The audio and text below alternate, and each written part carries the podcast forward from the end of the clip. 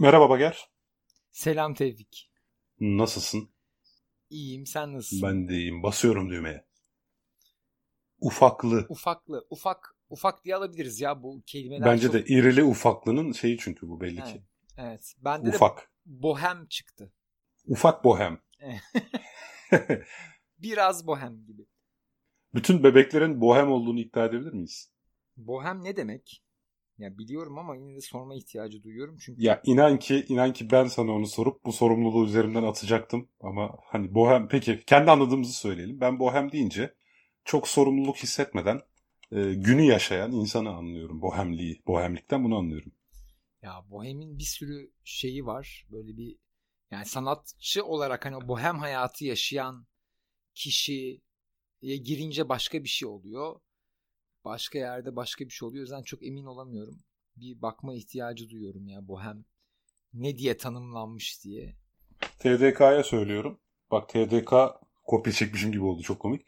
Yarını düşünmeden günü gününe tasasız derbeder bir yaşayışı olan kişi. Hmm. Evet.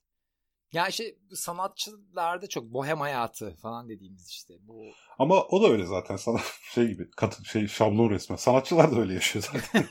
Hayır ya aslında bütün sanatçılar öyle değil. Bir, bir sürü şey var orada. Dandiler var, bohemler var vesaire, avantgardlar var falan.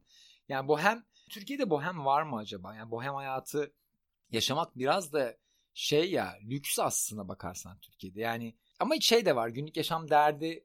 Yani bir sonuçta bir atıyorum sokakta yaşayan biri de bohem yaşıyor olabilir. Var abi. Yani ben ikincil dereceden hani benim bir tanıdığım bir erkek arkadaş edinmişti. Hı hı.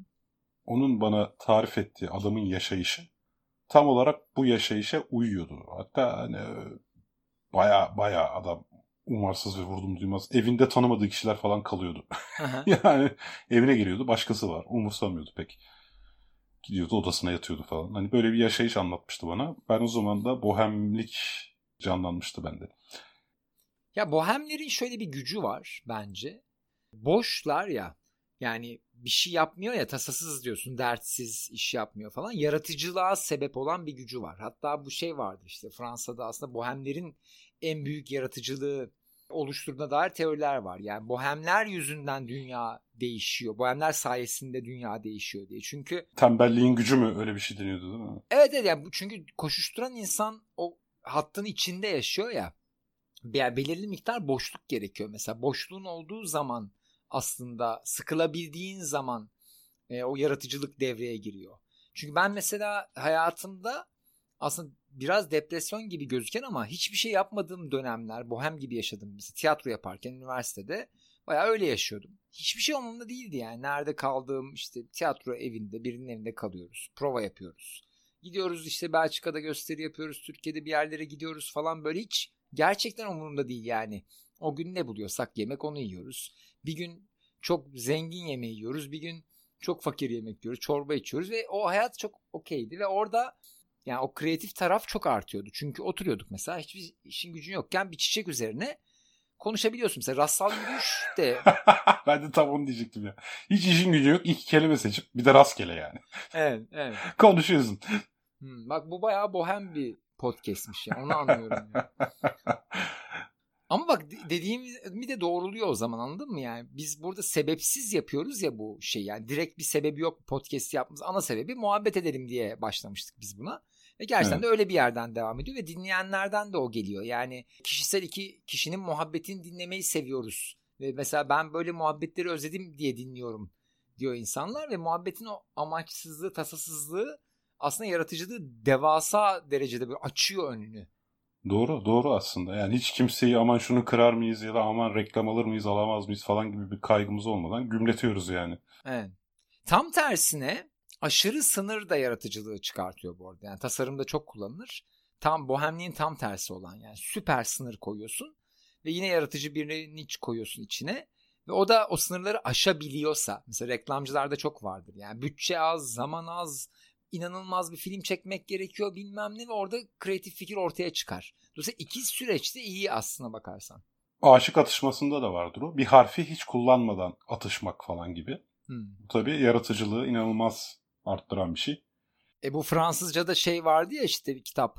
E harfini kullanmadan yazılan bir kitap vardı öyle çok ünlü yani. Fransızca'da en çok olan harfi kullanmadan adam kitap yazıyor mesela. O yüzden ikisi de yani bu iyi bir şey mesela kendi hayatımdaki bir döngüye bakacağım. Bir önceki bölüme de referans olsun. Bu bohem hayatın ve sıkıştırılmış hayatın içerisinde bir döngüde olmak bana iyi geliyor. Yani mesela sanat yaparken aslında tamamen hiçbir şey düşünmeden üretiyorum. Tasasız bir yerden aslında bir iç motivasyonum var deli gibi ama başkasını takmadan, kimseyi düşünmeden üretiyorum. İş hayatına girdiğimde de deli gibi bana koyulan kriterleri, sınırlamaları düşünerek üretiyorum ve bunlar arasında bir döngüde olmak bana bayağı iyi geliyor. Ufağa girmedik bu arada onu da hatırlatayım. Ben ona geleceğim merak etme de. Çünkü Hı. çok güzel bir soru sordum o kaçtı gitti. Hı. Oraya geleceğim ama şu kısıtlarla ilgili konuşuyorduk. İşte bir önceki bölümde de konuşmuştuk. Biz iki kelimeye arttırarak kendimize kısıt koyduk ve bu yaratıcılığı işte arttırsın diye yaptık. Hmm. Yani o zaman şöyle düşünelim. Bohem olsaydık tam o öyle bohem gibi olsaydık ya yine bir meta seviyede bohem gibi ama, bohem. Yani şöyle hiçbir şey belirlemeden rastgele sohbet yapsak. Yani desek ki podcast'in konusu yok. Hani ve rastgele konuşuyoruz mesela. O mu bohem olurdu? Ama Yok, uzun o, sürerdi olmaz ya. ya. O, o şey yani şöyle o bohemlik bilmiyorum bohemlik o değil ya. Çünkü bohemlikte yarını düşünmüyorsun ama bugünü düşünüyorsun yani. Hmm, o anın keyfi. Yemek yiyorsun. Şey bohemlik önemli. ölüm orucu ya da hayattan vazgeçmek demek değil. Doğru. Uzun vadeli planlarla takılmamak demek. Bugünden zevk almaya çalışmak demek yani. Şu an keyifliysem tamam güzeldir demek. Dolayısıyla e, biz bize bu kelimeleri şu an keyifli olmak için seçiyoruz hmm. gibi düşün. Okay. Peki ufakla bohemi birleştiriyorum. Yani işte her çocuk bohem bir değil midir sence yani? Çünkü çocuklar yarını düşünmez, uzun vadeli plan yapmaz. Şu anki oyununa odaklanırlar, zevk almaya çalışırlar. Hani ufakla bohemi birleştirirsek eğer. Ya endişeli çocuklar hariç. Yani bazı çocuklar endişelidir ya mesela bazı anlarında ya da endişeleri olur yani bir derdi var ve onu yapmaya çalışıyor. Şimdi seninki ufak olduğu için tabii o seviyeyi daha görmedin ama evet yani bir süre sonra endişeleri oluyor çocukların mesela. Ama uzun vadeli değil ya. Değil mi? Hmm, yani bir niyet olursa yaptığı eylemin altında uzun vadeli bir ama tabii çok uzun vadeli olamıyor ki. Ama mesela 5-6 yaşından sonra başlıyor gibi. Ama 0-3 yaşta falan mesela bohem diyebiliriz. Mesela şey çok güzeldir. Yani çocuğun sıkılıp boş boş oturduğu ve yalnız kaldığı anı uzaktan gözlemlemek efsane güzel bir şey mesela. Öyle bir an var mı abi? Ben daha hiç görmedim. Ya odaya koy böyle kamerayı koy abi ve izle yani. Hani ne yapıyor yani. Abi bizimkini odaya koyamıyoruz ya. Bir şeyleri yanlış yaptık. Kesin de neyse kişisel şeylerimle bu yayını baltalamışım. Niye bir, birini istiyor değil mi yanında? Sürekli abi. Hmm. Yani sürekli oyun arkadaşı. Tek başına oyuna başlamadı daha iki buçuk yaşında. Yavaş yavaş başladı gerçi. Geçen eline böyle dinozor aldı. Dinozorla konuşuyor. Dinozoru alıyor işte. Güya bir çevreyi gösteriyor falan. Ufaktan başladı kendi kendine oynamalar. Yani şey yapabilirsin mesela bahçeye çıkmak istiyorsa ya biz gelemiyoruz sen istiyorsan tek başına çık falan hani gibi kendi başına. Ha o zaman alıp başına gidiyor. Yok yok daha yani yapıyor onu alıp başına gidiyor. Daha kötüsü. Ha. Bir an gözden kaybolur diye bu sefer biz peşinden koşuyoruz. Neyse bunu çocukluk anıları, çocuk anıları anne babalık programına çevirmemek için mevzuyu kapatıyorum.